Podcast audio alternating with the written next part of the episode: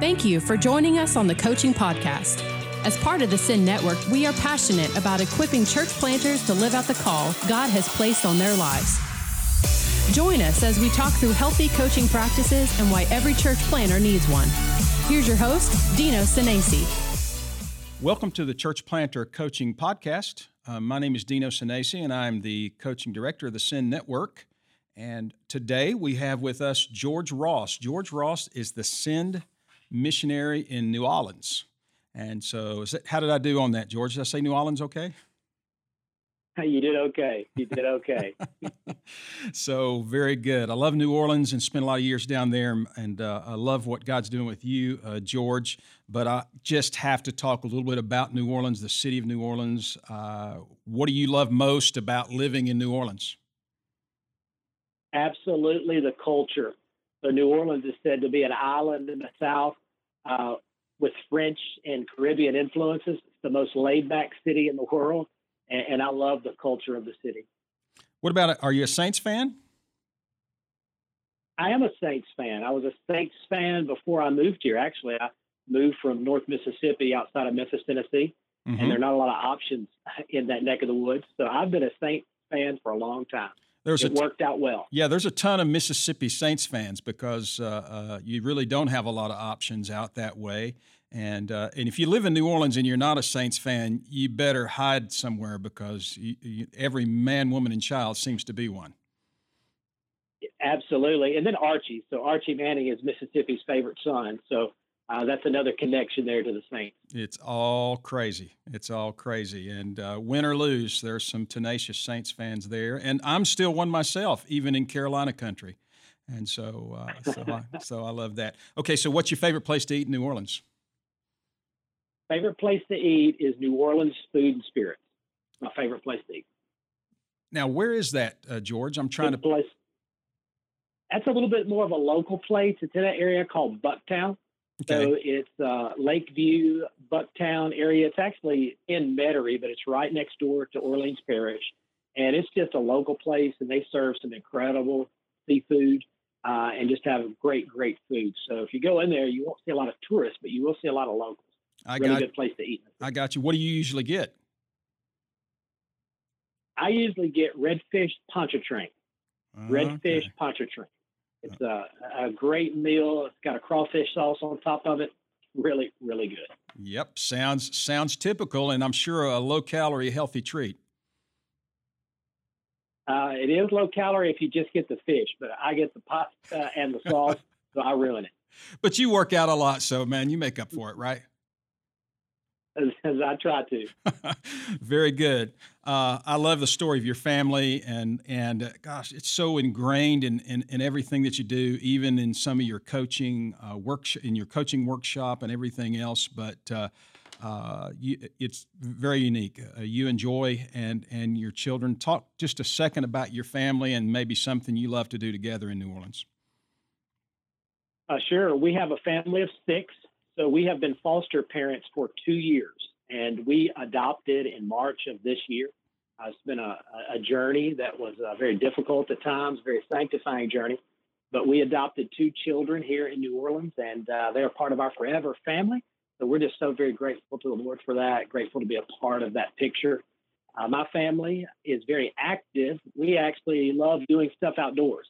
So mm-hmm. here in New Orleans in the summertime, that gets a little difficult with the heat but we love anything outside. We, we camp, uh, we canoe, uh, a lot of kayaking around here. So we do fishing around here. We have a very active outdoor family. We also love the movies. So if there's a good movie, we're going. We've already seen uh, Spider-Man: Homecoming, and my kids give it all a, a, thumbs up. Okay, well that's important. That's better than reading online reviews. Let's hear some some real reviews. Uh, really good. Absolutely, great movie. So uh, you're a Send missionary, and I would think that m- most people listening would probably know what a Send missionary is, but I'm sure there's some that wouldn't. So, talk about what your role is in in reaching the city of New Orleans. Uh, really, uh, four primary things for me right now. One, we put together a strategy, a, a plan to have a, a, church planting initiative here in the city. So we worked on that when we first got here, and we want to see churches planted in neighborhoods all across New Orleans. The second thing that I do is help mobilize churches So churches out in um, the South or even farther outside the South, we've got some coming as far uh, right now as uh, Ohio, uh, working in the city. So churches that are partnering in the city, we're trying to mobilize them in prayer, participation, and provision. Uh, the third part of my job is planter support, and planter support has to do with the coaching, with the uh, planter support for the planter himself and the planter's family, the spouse. My wife is very engaged in that. So Joy and I are active in planter support. And then the fourth part of my job is I'm very involved in Send Relief here as well. So we're trying to see the Send Relief initiative get some traction, take root here in the city, and I'm involved in that as well. Wow, and I think there'd be a lot of great opportunities for Send Relief in a city like New Orleans. It there really is, uh, and we're just touching the surface of it right now. So a lot of good things happening, and, and we look forward to more things in the future. We have 18 Gen Send students here right now that have just done a tremendous job in the city, and uh, we'll be offering that yearly. So we're excited about the opportunity for collegiate students to come and, and work in the city, not only with church planting, but to work in the city with many of our relief initiatives. Yeah, very good. What a great way to communicate the love of Jesus to people in New Orleans, too. Yes, absolutely. Very good. So let's turn the turn the page and talk a little bit about coaching. Uh, since this is a coaching podcast, we have to go there. And uh, so I wanted to talk a little bit about your coaching story. What got you interested in coaching? I went to a gospel coach conference and I'm almost positive it was 2009 in Chicago. So that was one led by Scott Thomas. He wrote the book Gospel Coach.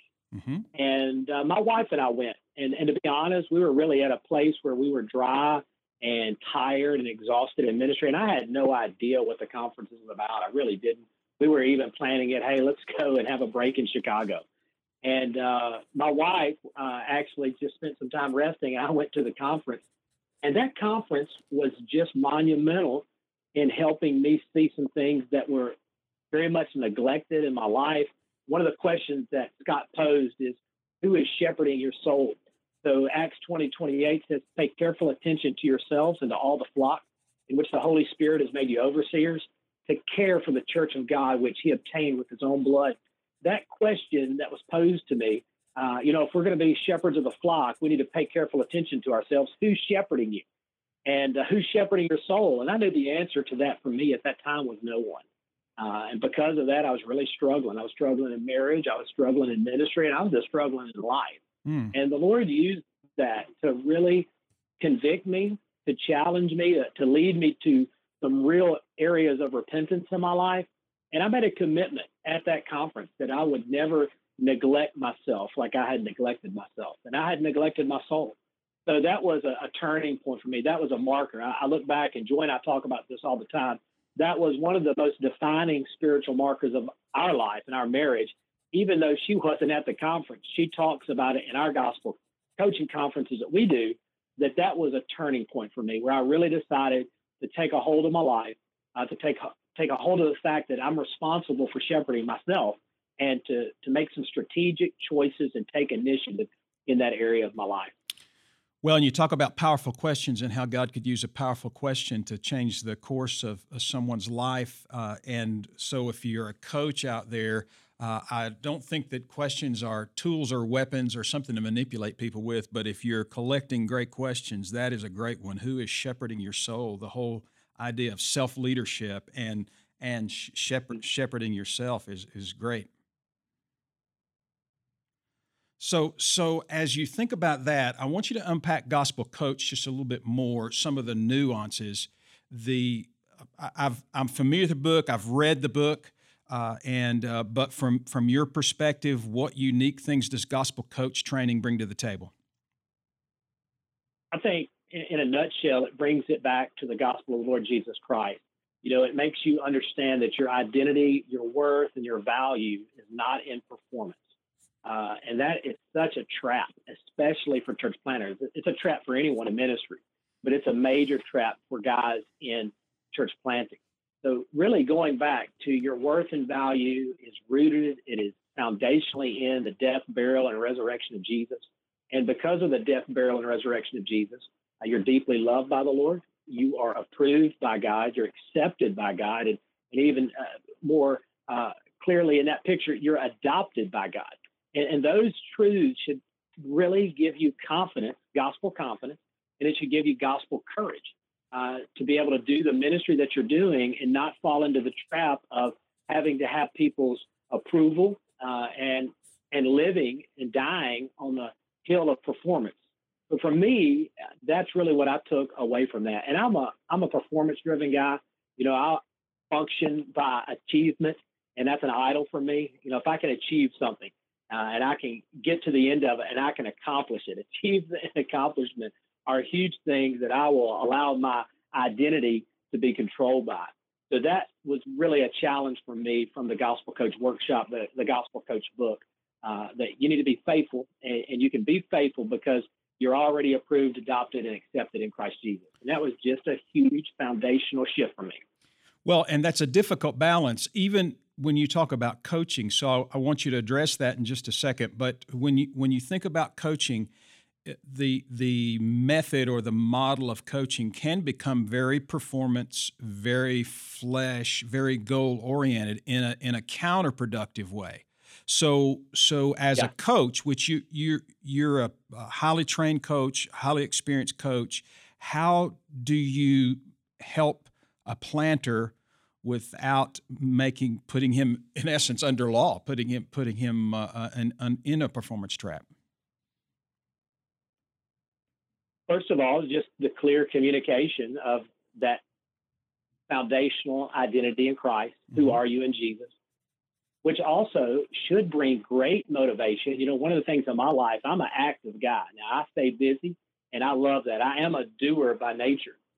But one of the things I've transitioned my doing into, I'm not doing for God to love me anymore. I'm doing because I've been really loved. And, and I don't think you, you lose uh, your initiative or you lose your activity. You just lose the motivation behind why you're doing it.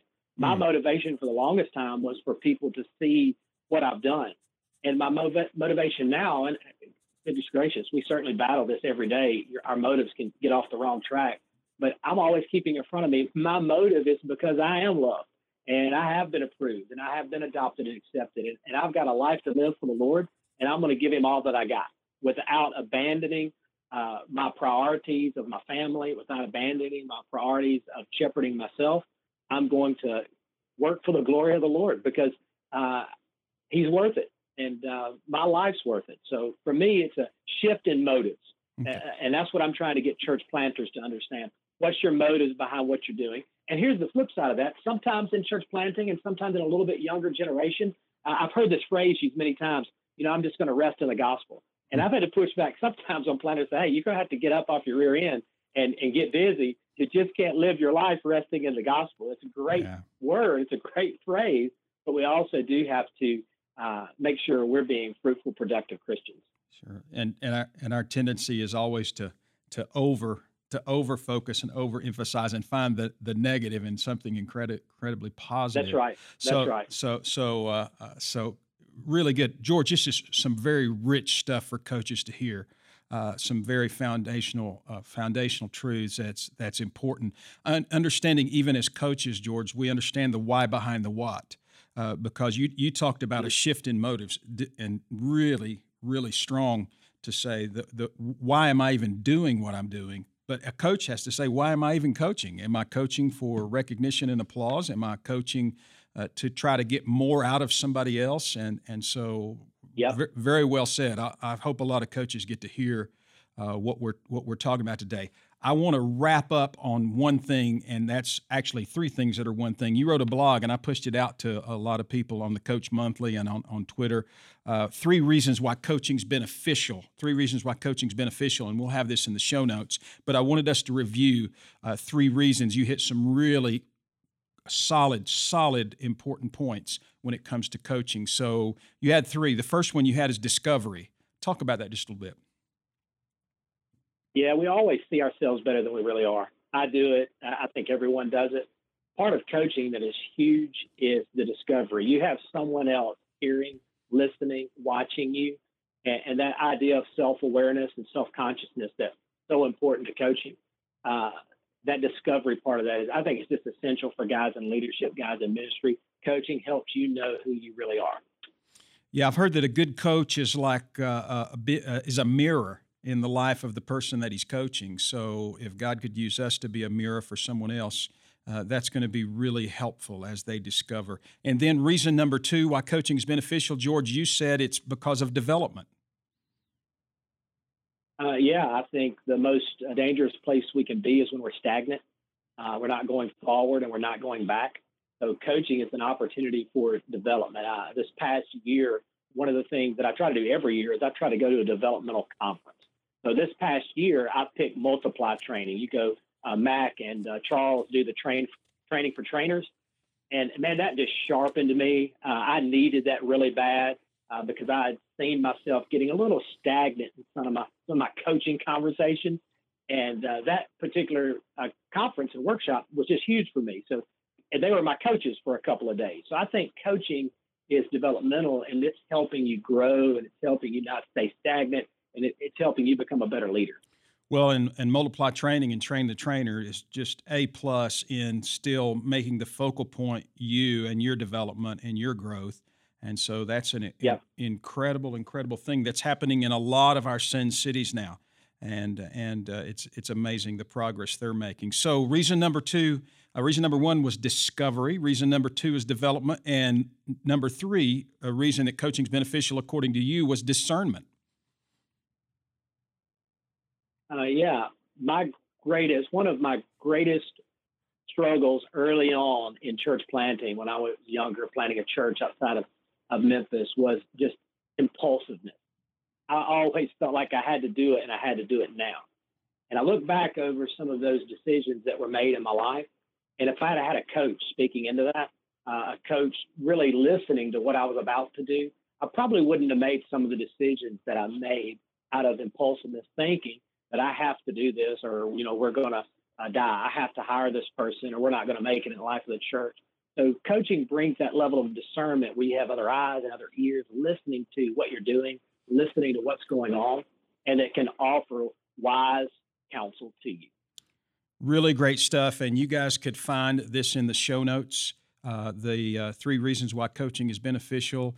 Uh, you'll be able to find some of George's other materials in the show notes as well. We're going to talk about that in a future podcast. But, George, thank you so very much, not only for coming today and giving us a few minutes, but also for all that God's doing through you and those people around you in New Orleans, a great city, a great world city uh, where where you're making uh, Jesus known uh, in that in that city. So I really really appreciate what you're doing, and also want to remind listeners that at, if you'll go to namb.net forward slash podcast, you could hear an entire uh, just a plethora just pick that word out of the sky, a plethora of podcasts on all kinds of topics, including Send Relief, which we mentioned today. They have a great podcast.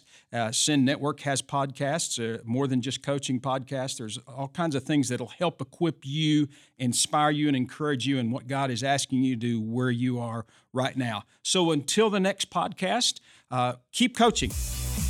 You have been listening to the Coaching Podcast, a resource of the North American Mission Board. Are you a church planter in need of a coach? Visit namb.net slash coaching to learn more.